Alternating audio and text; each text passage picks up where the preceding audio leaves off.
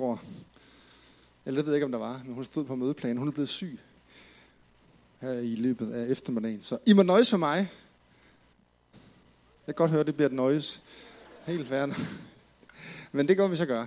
Skønt at være sammen, også sådan en søndag aften her. Det er altid en fantastisk mulighed at placere sig i sådan et rum her med lovsang og tilbedelse, og bare åbne sig for, at uh, Gud han vil gøre et eller andet. Godt at se dig, Edel. Edel. Hun, jeg er fan af Edel, og Edel hun kom i morges og ville til gudstjeneste, og kørte rundt i en halv time for at finde en parkeringsplads.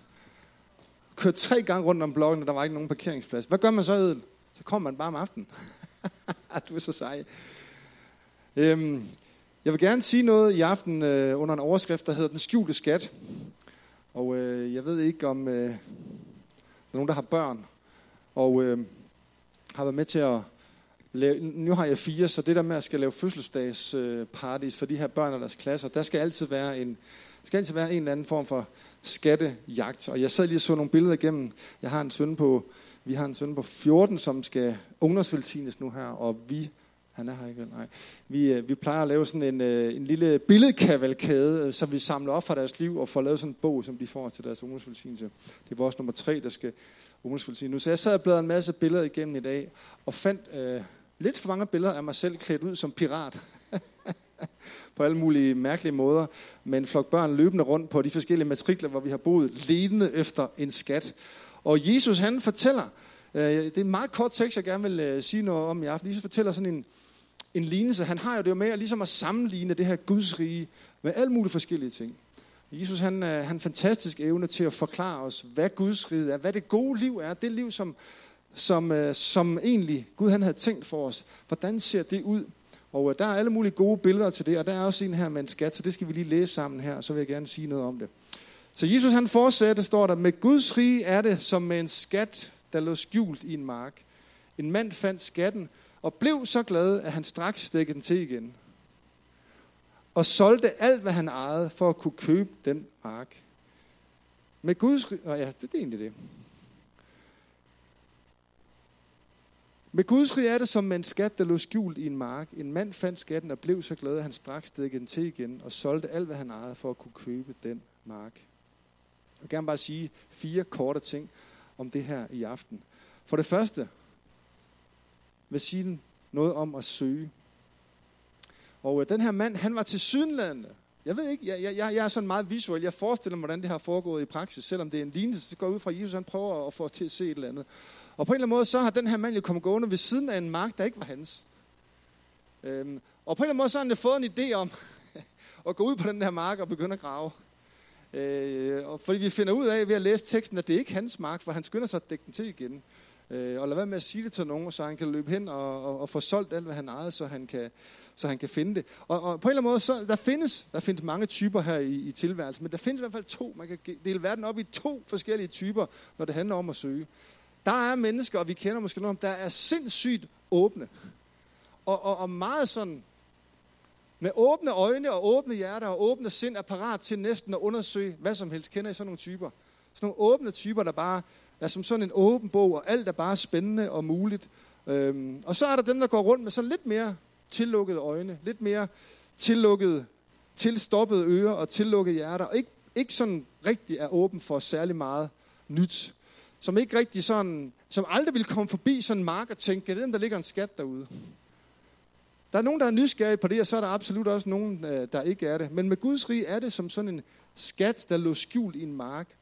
Og han fandt den. Han fandt den, fordi han havde åbne øjne, og fordi han var åben for ideen om, at der var en skat. Og da Jesus han kom, han blev født, der var han jo faktisk en længe ventet messias.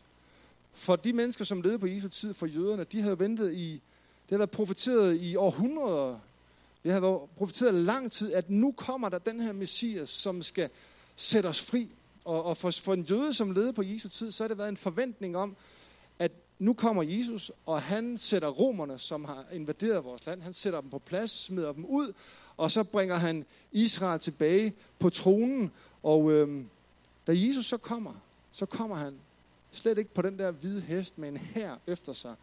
Han, det er ikke ham, der kommer ind og overrumpler øh, kejseren, og han kommer som sådan en lille, almindelig menneske, født i en stald, tømmer, tømmersvenden der fra, fra, øh, fra Nazareth, og øh, mange af de mennesker, der egentlig havde længtes efter, vi skal forestille sig en jøde, at gå i synagogen hver eneste søndag, en jødisk dreng på 14 år. Når den jøderne er 14 år, så kan de de fem Mosebøger udenad. Og vi taler altså ikke om, at de kan sige 1., 2., 3., 4., 5. Mosebog. Jeg har nogle unge, der går til konfirmations- eller ungdomsforberedelse, eller går til præst i øjeblikket. Og jeg prøver at lære dem alle Gamle Testamentets bøger og Nye Testamentets bøger, altså bare, bare rækkefølgen på dem. Jøderne på 14 år kan de de fem Mosebøger udenad. Det var nogle mennesker, der virkelig gik op i det her, og de søgte efter og ventede på, at, at Messias skulle komme. Og da han så kommer, så kan de slet ikke se, det er ham. De opdager slet ikke, det er ham. Øh, faktisk er det jo, i, i hvert fald efter min, i, i, i, ifølge min forståelse, så er det faktisk jøderne, der slår ham ihjel. Fordi han jo egentlig påberåber sig at være Guds søn. Han påberåber sig at kunne tilgive. Han påberåber sig, sig at være den her messias. Og for, dem, så, og for dem så bliver det sådan en form for kætterisk Øh, ting, at de rent faktisk slår ham ihjel, selvom han var den, som de havde ventet på. Tænk nu, hvis jordens, himlens og jordens skaber egentlig har åbenbaret sig for os, og egentlig gerne vil os mennesker, men vi bare nogle gange overhovedet slet ikke har øjne og ører åbne for, at han rent faktisk vil os. Og vi ser måske ikke det, der er lige under næsen på os. Øh, på et tidspunkt så skulle jeg hjælpe en kirke i Middelfart. Øh, vi, vi, vi har boet i Kolding en del år, så vi, jeg hjalp en kirke i Middelfart også. Og en dag så skulle vi bryde deres køkkenvæg ned, for der skulle laves et nyt køkken. Og øh, der var sådan en stor container, der var kørt ind ude foran. Øh, og der, vi brød den der kæmpe store mur ned, og vi kørte alle murbrokkerne ud i containeren, og det tog en to-tre timer, så havde vi banket den der mur ned, og nu var containeren så ved at være godt fyldt af sten. Og så stod vi lige og drak en kop kaffe, og så var der en, der kiggede ned i de der murbrokker, og opdagede noget, der til synligheden var en lille pose. Og øh, vedkommende tog posen op og åbnede den, og i den, der var der 1000 grundsedler. Og så begyndte vi at tælle dem. Der var 142. 1000 grundsedler som havde ligget inde i den her væg, i den her kirke, i sindssygt mange år. Jeg ved snart ikke, hvor mange år. Og øh, der stod vi så med 142.000 fundet øh, i en mur og stod og diskuterede, hvad gør man med dem? Skal vi dele dem? Skal vi lægge dem i 10. korn den næste søndag? Øh, det må være præstens. Det var det så ikke. Øh, og vi endte faktisk med at aflevere dem til politiet og fik en findeløn. Men, men man sidder jo der og kigger ned på den der murbrokke bunke der, og har jo ingen forventning om, at der ligger en skat. Og der lå, hvis ikke der havde været en, en, en vågen medarbejder der, så havde vi ikke fundet de der 142.000. Prøv at give mig den næste. Jeg ved ikke, om der, jeg, jeg har hørt den her historie, men på en travl undergrundssted i øh, en af USA's storbyer tilbage i 2007, har jeg læst mig frem til, der stod der sådan en mand her i en gammel trøje og hat og spillede på en gammel violin. Han spillede i 45 minutter. Han spillede seks berømte stykker af Bach. Og øh, historien fortæller, at i løbet af de 45 minutter, der kom der nogle meget få mennesker hen og lagde penge i hans kur. Der kom nogle børn, som stoppede op og gerne ville høre ham spille. Og der kom et par andre, som lagde lille smule mønter i hans, øh, i hans kur der. Og øh, efter han havde stået der i 45 minutter, der var der seks, der var stoppet op og havde lyttet. Der var 20 mennesker, der havde smidt nogle mønter i. Han havde samlet 32 dollar ind på de der 45 minutter. Og øh, manden var, hvis du giver mig den næste, manden var Joshua Bell. Han er en af vores tids øh, største klassiske musikere. Han spillede på en af de mest dyrebare violiner øh, overhovedet. Jeg tror, den koster 18 millioner, har jeg læst mig frem til. Øh, og to dage forinden, da han spillede til en udsolgt koncert, hvor hver billet kostede i gennemsnit 500 kroner. Og der var hele verden tonset forbi nede i den her undergrundstation, og troede, det bare var en, jamen det ved jeg ikke, en eller anden tilfældig studerende, eller en eller anden, så nogle gange så tonser vi så meget afsted igennem livet. Jeg, jeg nævnte det lidt i morges, ikke at det er relevant, hvad jeg sagde i morges, men Jesus siger på et tidspunkt, at noget af det, der kvæler, det som Gud egentlig sår ind i vores mark, sår ind i vores hjerte, det er dagligdagens bekymringer. Det er rigdommens blindværk, og det er lysten til alt muligt andet. Og nogle gange bliver det sådan lidt med vores liv, at selvom vi måske siger til os selv og synes om os selv, at vi er meget åbne og meget søgende, så kan vi have så travlt i vores liv, og vi kan være så optaget af alt muligt andet. Vi kan, vi, vi, vi kan få så meget energi til at gå med bare at få vores uge til at fungere og få tingene til at fungere, at vi nogle gange slet ikke opdager den skønhed. Den der side af Gud. Og mange ved, at Gud hver eneste dag lander han en ny dag på jorden. Den har ikke været prøvet før. Og ifølge salmisten David, så er hver eneste dag allerede forberedt for os. Og han har lagt nye ting, smukke ting. Der kommer kun gode, fuldkommende gaver fra Gud, er det ikke sandt? Og hver eneste af vores dag er faktisk pakket med øjeblikke, hvor Gud han egentlig åbenbarer sig for os, enten i en samtale, eller når vi går en tur, eller, eller, eller, eller når vi sætter os stille og lytter. Og nogle gange så kan vi simpelthen ikke få øje på Gud i vores liv, fordi vi, vi, vi det er som om vi bedøver lidt den der evne, Gud har givet os til at se ham, og til at se det smukke, han har lagt i vores liv og i andre menneskers liv, fordi vi har simpelthen så travlt. Og vi opdager ikke, når Gud han egentlig vil bare sig for os.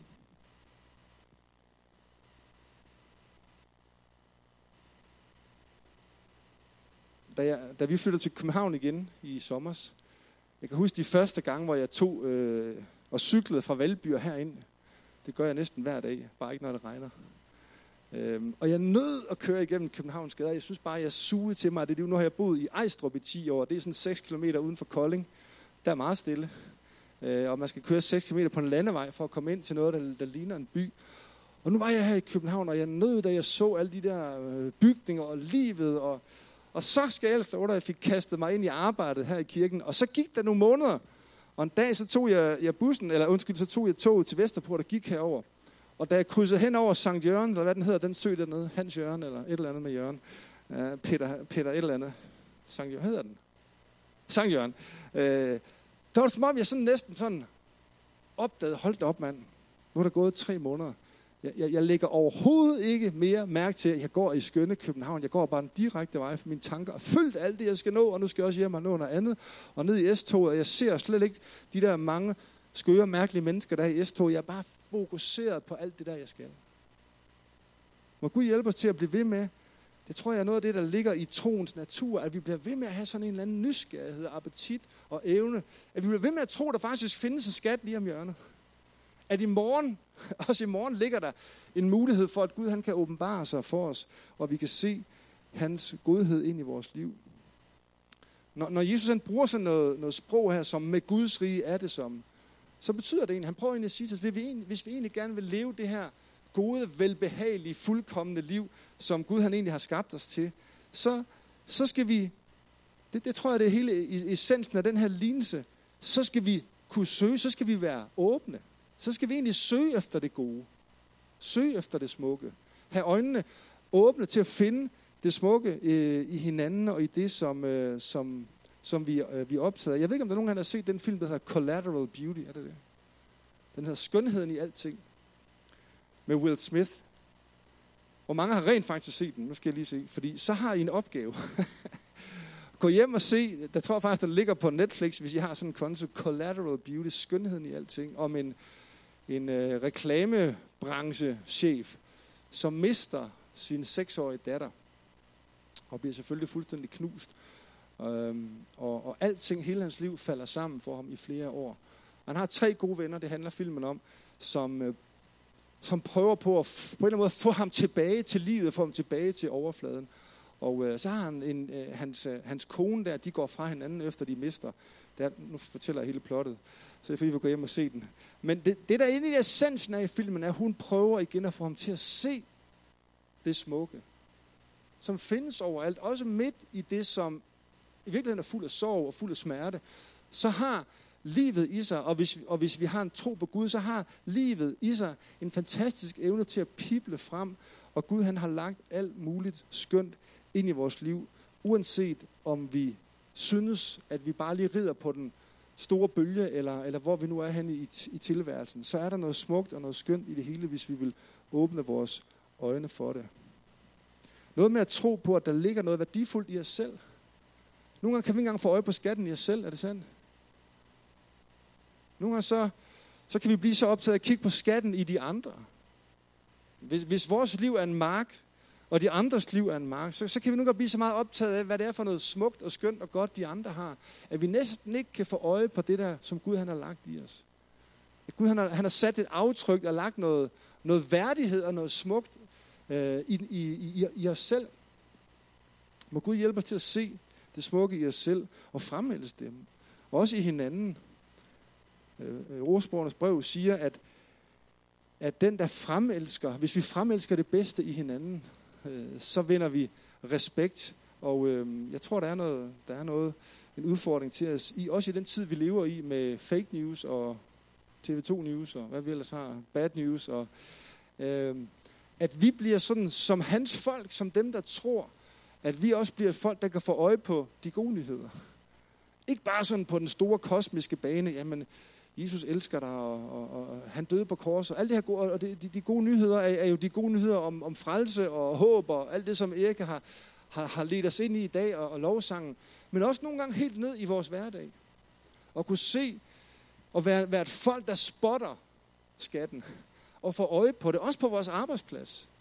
Nu har jeg været ansat i skat i 15 år som skatterevisor, og siddet på mange kontormøder i skat, og lyttet til, hvordan vi som medarbejdere, jamen, jeg skal nok ikke være for god her, jeg var nok også selv en del af det, hvis der var noget, vi var gode til, og nu ved jeg godt, at det går ned ad bakke for skat, eller er det op ad bakke, det ved jeg ikke, men, men, men, men, men vi kunne virkelig sidde der på personalemøderne og analysere, hvad der var galt, specielt med vores egen chef, og så i hvert fald også med øh, hovedstyrelsen derinde og, og, og, og skatteministeren.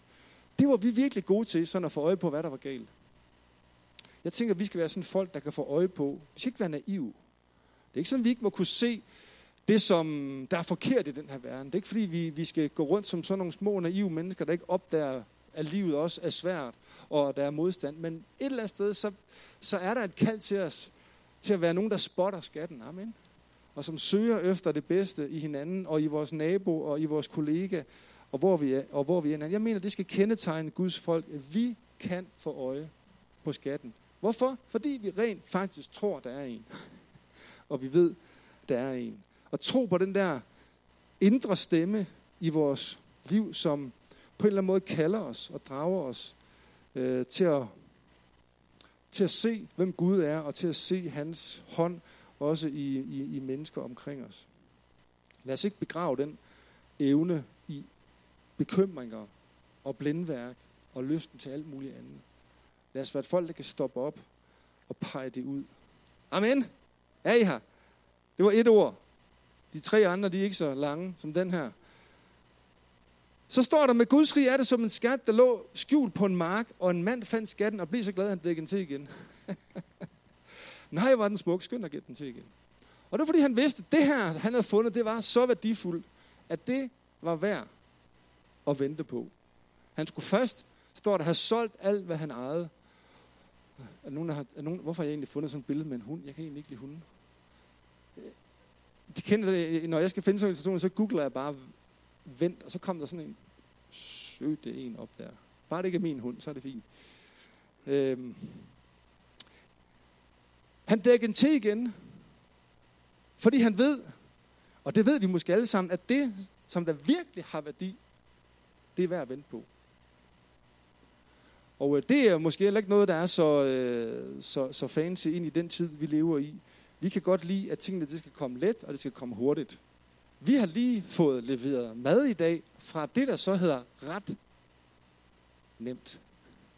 er det ikke fantastisk? Vi, vi er simpelthen booket mad, så vi får leveret en kasse ret nemt. Så nogen har prøvet det? Ja, og man kan få det så ekstraordinært nemt. Jamen altså, det er godt til børnefamilier det her. Så, du, så man nærmest bare, det er nærmest snittet for en, og skåre ud og vægtet. Her er 17 gram kaj. Så er det ligesom afmål for en at bare skal ned i. Det er nærmest som at få sådan en Lego-pakke med lille, vi skal bare lige samle det. Så selv jeg kan lave mad med ret nemt. Amen. Øh, jeg hørte lige nu for nylig en reklame om, at Elgiganten, hvis man går ind og bestiller på deres hjemmeside, så kan man få leveret varer på to timer. Er det ikke sindssygt? Jeg tror også, Amazon de efterhånden kan levere ned til en times varsel i nogle lande. Vi er, vi er vant til tingene, det skal gå hurtigt, og det skal være her og nu. Og hvis ikke man kan få det hurtigt, så, så har vi ikke tid til det, så, så går det videre. Vi lever i sådan en instant-kultur. Og vi, når vi mærker et behov, og vi føler trang til noget, så skal det også leveres med det samme. Det værste eksempel på det her var jo, øh, en, en bibelsk øh, øh, eksempel på det er, at de her to øh, brødre, Esau og Jakob, øh, som, øh, hvor, hvor, hvor Esau en dag kommer hjem, han er storebror, eller han er den, han er den første fødte, og han har egentlig førstefødselsretten, og skal have velsignelsen af Isak. Og han har været ude og jage, som han, det var nu det, han gjorde. Og så kom han hjem, og så var han simpelthen så sulten. Og der stod Jakob, hans bror, inde i køkkenet og havde lavet en skål linser. For ret nemt. Øh, og, og, og Esau kommer ind og er simpelthen så sulten. Og giv mig noget at spise. Og Jakob han siger, jamen øh, okay, du har da godt få noget af det mad, jeg har lavet, hvis du giver mig din første fødselsret. Og i løbet af nogle få minutter, så har Esau, for at tilfredsstille den der umiddelbare behov, for at få mættet sin, sin, øh, sin sult, så han solgt sin første fødselsret. Det er jo et fuldstændig grotesk eksempel på, hvordan den kultur, vi lever i, nogle gange så er prisen for de beslutninger, vi tager, langt større, end vi overhovedet kan gennemskue, fordi vi simpelthen er så optaget af at få tilfredsstillet den her længsel af det her behov lige her og nu. Det er en kortsigtet fornøjelse med langsigtede konsekvenser.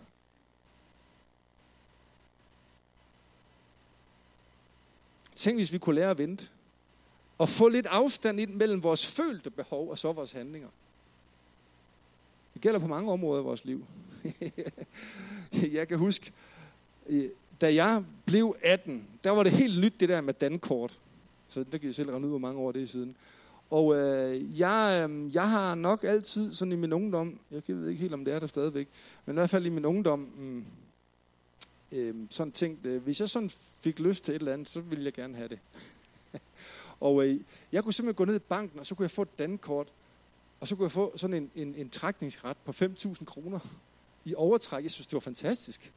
Så jeg fik sådan et, øh, et dankort og kunne trække 5.000 over, og da jeg havde været på udsalg dagen efter, så havde jeg brugt de 5.000. Og, og, og, og, og det skulle jeg så gå, det skulle jeg så, det skulle jeg så arbejde, jeg ved ikke hvor mange, hvor mange måneder for, for at betale tilbage. Men der er noget i vores kultur, der gør, at vi, vi får nogle gange lyst til at handle, før vi tænker. Øh, der var en, nogle af jer ville kende til det her, der blev lavet et, et, et, et, en undersøgelse, eller et projekt, en, noget forskning af en professor i 60'erne. Der lavede man sådan et eksperiment, hvor øh, det, det er senere blevet øh, øh, kaldt skumfidustesten. Er nogen, der har hørt om den? Men der satte man nogle børn øh, ind i et rum øh, på en, øh, ved, ved et bord, og så gav man dem en skumfidus. Og så sagde man til dem, du må gerne spise den, men hvis du venter 15 minutter med at spise den, så får du en mere. Og øh, de kunne så vælge med at spise den med det samme. Jeg ved, I kan prøve at gå ind, I kan faktisk prøve at gå ind og google skumfidustesten. Det er, det er smukt at sidde og se. Der er nogle af de der børn, de er bare fuldstændig kutte, så bare kigger på den i fem minutter. De er fuldstændig ligeglade. Og så er der nogle børn, de ligger og vrider sig på gulvet. De har bare så meget lyst til den der skide skumfidus. Og minutterne kravler så langsomt, og nogle af dem kan til sidst simpelthen ikke nære sig. Og så hapser de den. Det er vidunderligt at se. Men, men, men det, det sjove ved det her eksperiment var, at forskerne fulgte de her børn i mange, mange, mange år. Faktisk helt op i deres øh, voksenalder. Og allerede 10 år efter, så kunne de se nogle tydelige ligheder øh, mellem de forsøg, øh, forsøgspersoners valg og den retning, deres liv havde taget. Og øh, de har fulgt dem helt op til, jeg ved ikke om det var omkring nullerne eller lidt ind i, jeg kan ikke lige huske årstallet, hvor de sådan gjorde status. Og der er det tydelige resultat, at de børn, der gik i flæsket på skumfidusen med det samme, generelt som voksne har et lavere selvværd, lavere social status, mens de, der kunne udholde, oplever større succes simpelthen i livet. Evnen til at kunne udsætte sit behov og vente, har en eller anden helt sociologisk øh, og antropologisk evne. Og måske er der også et åndeligt princip her. I nogle gange at det, som virkelig har værdi, det, som vi virkelig skal bygge vores liv på, det må godt tage tid. Salme 37 siger, sæt dig stille i Herrens nærvær. Vent tålmodigt. Kend det der med at have bedt sådan en bøn, det er ligesom at sidde og kigge på den der skumfedus, ikke? Gud, øh, hvornår, hvornår sker det så? Og det kan godt gå en dag, eller to, eller tre, eller fire, hvor vi tænker, ja, jamen, vi har jo bedt, og det skal nok komme og sådan noget. Og så kan der gå to, og tre, og fire, og fem år. Og så læser vi, sæt dig stille i hans nærvær, vent tålmodigt, så griber han ind. Men der er noget i at lære at vente på Gud. Der er, der er noget i at lære at vente, inden vi siger de ord, også til hinanden nogle gange, som vi fortryder alligevel, og lære at vente, inden vi træffer de store beslutninger. Det, som har sand værdi, det er værd at vente på. Amen. Så sælger han på Gimmer den næste. Så sælger han alt, hvad han ejer, for at kunne købe den her mark. Og der er, noget, der, er noget, der, er noget, der er noget fantastisk i, at han faktisk sælger alt. Det kostede ham faktisk alt, hvad han ejede, for at få fat i det her, som jo selvfølgelig i, den her, i det her billede også er, er, af evangeliet om, at vi kan få fat i Guds rige og Guds selv og relationen med Gud. Men øh, der ligger også noget, der ligger et princip for os også i at være sådan nogle generøse og givende mennesker, som er parat til at ofre noget for det, som har sand værdi. Og øh, jeg tænker, jeg, jeg tænker ikke bare sådan materielt, øh, og ikke bare, at vi investerer vores penge fornuftigt, og at vi giver tiden og alle de her gode ting, man kunne sige om det her også, men også i vores tid og vores opmærksomhed og, og vores prioritet. At vi rent faktisk investerer i noget af det, som har sand værdi. Hvad har sand værdi? Hvad har egentlig sand værdi for dig? Hvad er, egentlig det, der, hvad er det egentlig, der holder på den lange bane? Jeg tænker på sådan noget som relationer. Jeg mener sådan den, den rigtige slags relationer. Øh, vi er rigtig gode til i vores tid at investere rigtig meget tid i at investere i relationer sådan på Facebook. Og sidde og, sidde og like og kommentere og, og, og, være, og være på. Og, og jeg synes, det er fedt nu, at vi er flyttet fra Kolding her til. Jeg synes, det er fedt, at jeg kan følge med i deres liv derovre. Jeg kan sidde og sige, ja da, når der sker noget godt, og hvad, hvad jeg nu kan finde på at like. Og der er jo snart mange ikoner, man kan vælge. Og det er jo rigtig fint at bruge tid på ligesom at investere også i, i de der relationer på de, på de sociale medier. Men hvor er det da godt nok vigtigt, at vi også bruger tid på at investere i virkelige relationer. Og vi rent faktisk sætter tid af til at, at omgive os i vores liv med mennesker, som vi som er i vores liv den dag, vi virkelig har brug for nogen. At vi så ikke kun har en masse venner på Facebook og Instagram, men vi rent faktisk har nogle venner, som vi kan være sårbare over for, om som stiller op, når der er brug for det. Det er jo det, kirke er. Det er jo fællesskab af mennesker. Jeanette og jeg er med i en netværksgruppe sammen med, er det fire eller fem andre par, jeg kan snakke. Det vælter ind med mennesker.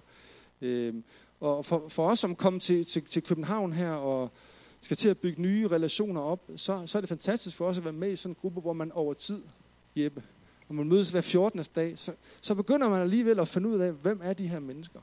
Og de begynder at finde ud af, øh, hvem vi er. Og sådan nogle relationer er vigtige, at vi investerer tid i, at, at vi forstår, at venskaber og meningsfulde relationer, som en har sagt en gang, det tager lang tid at få gamle venskaber. Jeg sidder og kigger på min søster, han alene. Hun er sådan en, der fremragende laver tit en turné rundt i landet for at vedligeholde gamle venskaber, er det ikke rigtigt? Og familier. Så, øh, Lena, min søster, har kontakt til familiemedlemmer, som jeg ikke har snakket med i 10 år.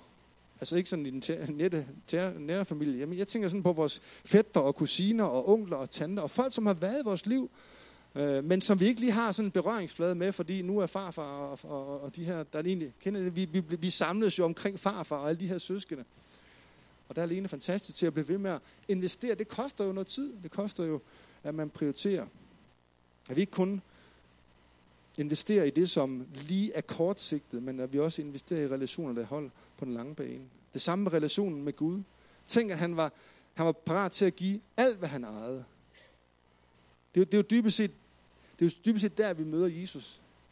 Det er jo, når vi virkelig er parat til at egentlig at give os selv. Hvis vi, hvis vi er parat til at miste os selv, siger Jesus, så vinder vi, så vinder vi livet. Hvis vi, hvis vi vil lægge alt ned for ham, så får vi lov at vinde ham. Og fællesskabet med Gud, det er frit, og det er gratis. Det kalder Bibelen for noget. Øhm, og alligevel så kan det være svært for os at overgive vores liv fuldstændig til ham, og lade ham være definerende for vores liv. og sætte vores egen vilje til side og lade hans vilje ske i vores liv.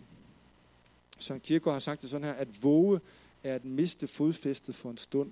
Ikke at våge er at miste sig selv. Og nogle gange så har vi brug for at turde våge og overgive vores liv til Jesus. Og, og miste kontrollen og miste ideen om, at vi rent faktisk kan selv. Og nogle gange så kræver det noget af os at lægge vores liv i hans hænder. Han gav sig selv for os, så vi kunne få lov og få fællesskab med ham. Det sidste ord. Lev. Søg, vent, invester, liv. Den, der kender til Guds fuldkommende kærlighed, som vi har fundet, øh, sunget om i aften, er sat fri til at elske livet. Amen. Her i kirken, der plejer vi at sige, at vi, kirken er til for at udruste mennesker til livet gennem troen på Jesus Kristus. Hvis ikke det, vi snakker om her søndag aften eller søndag morgen, når vi nu går i kirke, hvis ikke det, hvis ikke det kan bruges mandag morgen i vores liv, så synes jeg, at vi spilder vores tid. Øh, det, det, det er livet, som skal leves, den gave, som Gud han har givet for os. Og, og korset minder os jo om, jeg skulle lige til at sige korset derovre, men det hænger bag ved tæppet derovre. Det minder os jo om, at Jesus han døde for vores skyld, men det råber også til os om, at, at vi er oprejst sammen med ham til nyt liv. Amen. Og hans død blev vores liv, og livet er en fantastisk gave, og livet det skal leves, det skal bides i låret, det der liv, som Benny Andersen siger i et af hans digte. Bid livet i låret. Det skal omfavnes, det skal elskes, det skal rummes, det skal tages til sig, livet. Både det tårne og glæderne og sejrene og lederlagene og vinterne og sommerne. Og det er jo det liv, som Gud han har givet os. At det skal bruges, og det skal investeres, og det skal værdsættes. Hvor er det, hvor er det under det, vi har fået mulighed for at kaste os ind i livet. Og tage chancer her i livet, og våge at leve højt og stort. Den største skat, som er værd at give sit liv for, det er selve livet. Amen. Jesus sagde, jeg er vejen, sandheden og livet. Og vi skal kunne give os selv for det største overhovedet, og det er selve livet. Hvis vi giver vores liv, hvis vi våger at miste livet, siger Jesus, så vinder vi livet. Jeg elsker, at den kristne tro handler om liv. Amen. Det handler om, at Gud han vil give os liv og liv i overflod. Jeg er kommet for at give jer liv i overflod, siger Jesus. Et liv, som aldrig ophøre. De gode nyheder i den kristne tro er jo ikke, at livet begynder en dag, når vi er døde og står op igen. De gode nyheder er jo, at livet er her nu, og at døden er ikke nogen hindring. Døden kommer ikke til at være nogen hindring. Det liv, som Gud han har givet til os, det er allerede i gang, og vi får lov at leve det. Og jeg tænker, vi skal være, vi skal være gode til at leve livet. Vi skal være høje på livet. Vi skal, vi skal turde leve højt og larmende og kaste os ind i livet. Som Benny Andersen slutter sit digt, Ti kendes for ret. Du er dømt til at leve.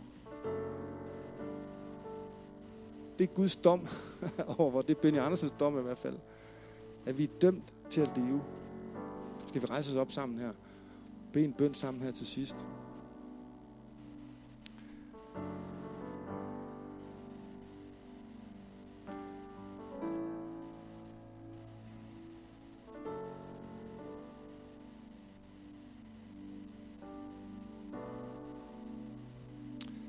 Jeg takker dig, fordi at vi... Du vil give os øjne, som kan se, og ører, som kan høre. Hvad det egentlig er for et liv, du har kaldet os til. Her beder jeg om, som vi står her i aften, hver især. Og måske er allerede begyndt at tænke på den uge, der ligger foran os.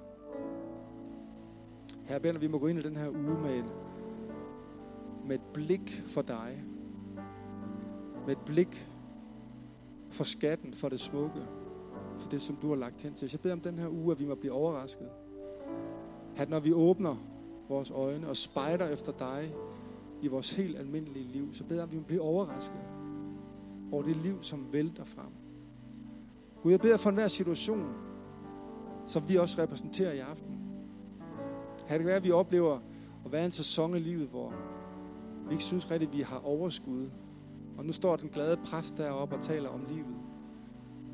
Jeg, jeg beder som Gud om, at det liv, som ligger i os alle sammen her, som, som der står som som, som det skal strømme frem fra vores indre levende vand, at det må være sådan en kildespring i os. Her er livet ikke bare noget, vi skal finde i fuldkommende omstændigheder, eller finde i, når det hele lige går op, og, og alt står i harmoni, men at vi må kunne genkende livet, som du har lagt i os. Tak, der må flyde overskud og liv og glæde og fred til hver eneste af os i den her uge, som kommer. Tak, der må være håb. Tak, der må være håb forbundet med hver eneste dag. Tak, at du leder os til det stille vand. Her beder der må komme ro. Måske for nogen her i aften, som oplever, at der bare er masser af larm og masser af bekymringer eller masser af ting, som fylder og støjer og optager hele båndbredden. Gud, jeg beder om, der må komme ro. Jeg beder om, du vil give sådan nogle øjeblikke af ro. Her, hvor, hvor, hvor din, den stemme, som du taler med indefra i os, den, det liv, som vælter frem inde, indefra og ud i os, her, det må, det må kunne mærkes, det må kunne høres. Her måske til en grad, hvor vi endda kan give det videre til mennesker omkring os. Her tak, at det må kendes på os. At vi har modtaget et vidunderligt liv fra dig, som vi også kan give videre til mennesker omkring os. Vi priser dig, og vi ærer dig, og vi takker dig. Jeg beder om, at du vil gå med hver enkelt af os ud i livet. Her jeg beder om, at hvis nogen skulle sidde her i aften og tænke, jeg kender slet ikke den der skat, jeg har ikke oplevet. Jeg har ikke oplevet det smukke i evangeliet. Jeg har ikke oplevet det liv, som du taler om. Gud, så beder om, du vil åbenbare dig selv nu. Jeg beder om, du vil vise dig helt tydeligt og klart, Gud. Her vi har brug for at se dig. Vi har brug for at se dig med troens øjne. Stå der midt i vores liv og kalde os hen til dig. Tak, at du vil være sådan en klippe, vi kan bygge vores liv på. Tak, at du vil være sådan en, en borg, vi kan skjule vores liv i. Og stå trygt og solidt med begge ben plantet i jorden i et hver eneste sæson i vores liv, Gud. Jeg takker dig for dit nærvær ind i vores liv. Vi, vi priser og vi takker dig for den her aften i Jesu navn.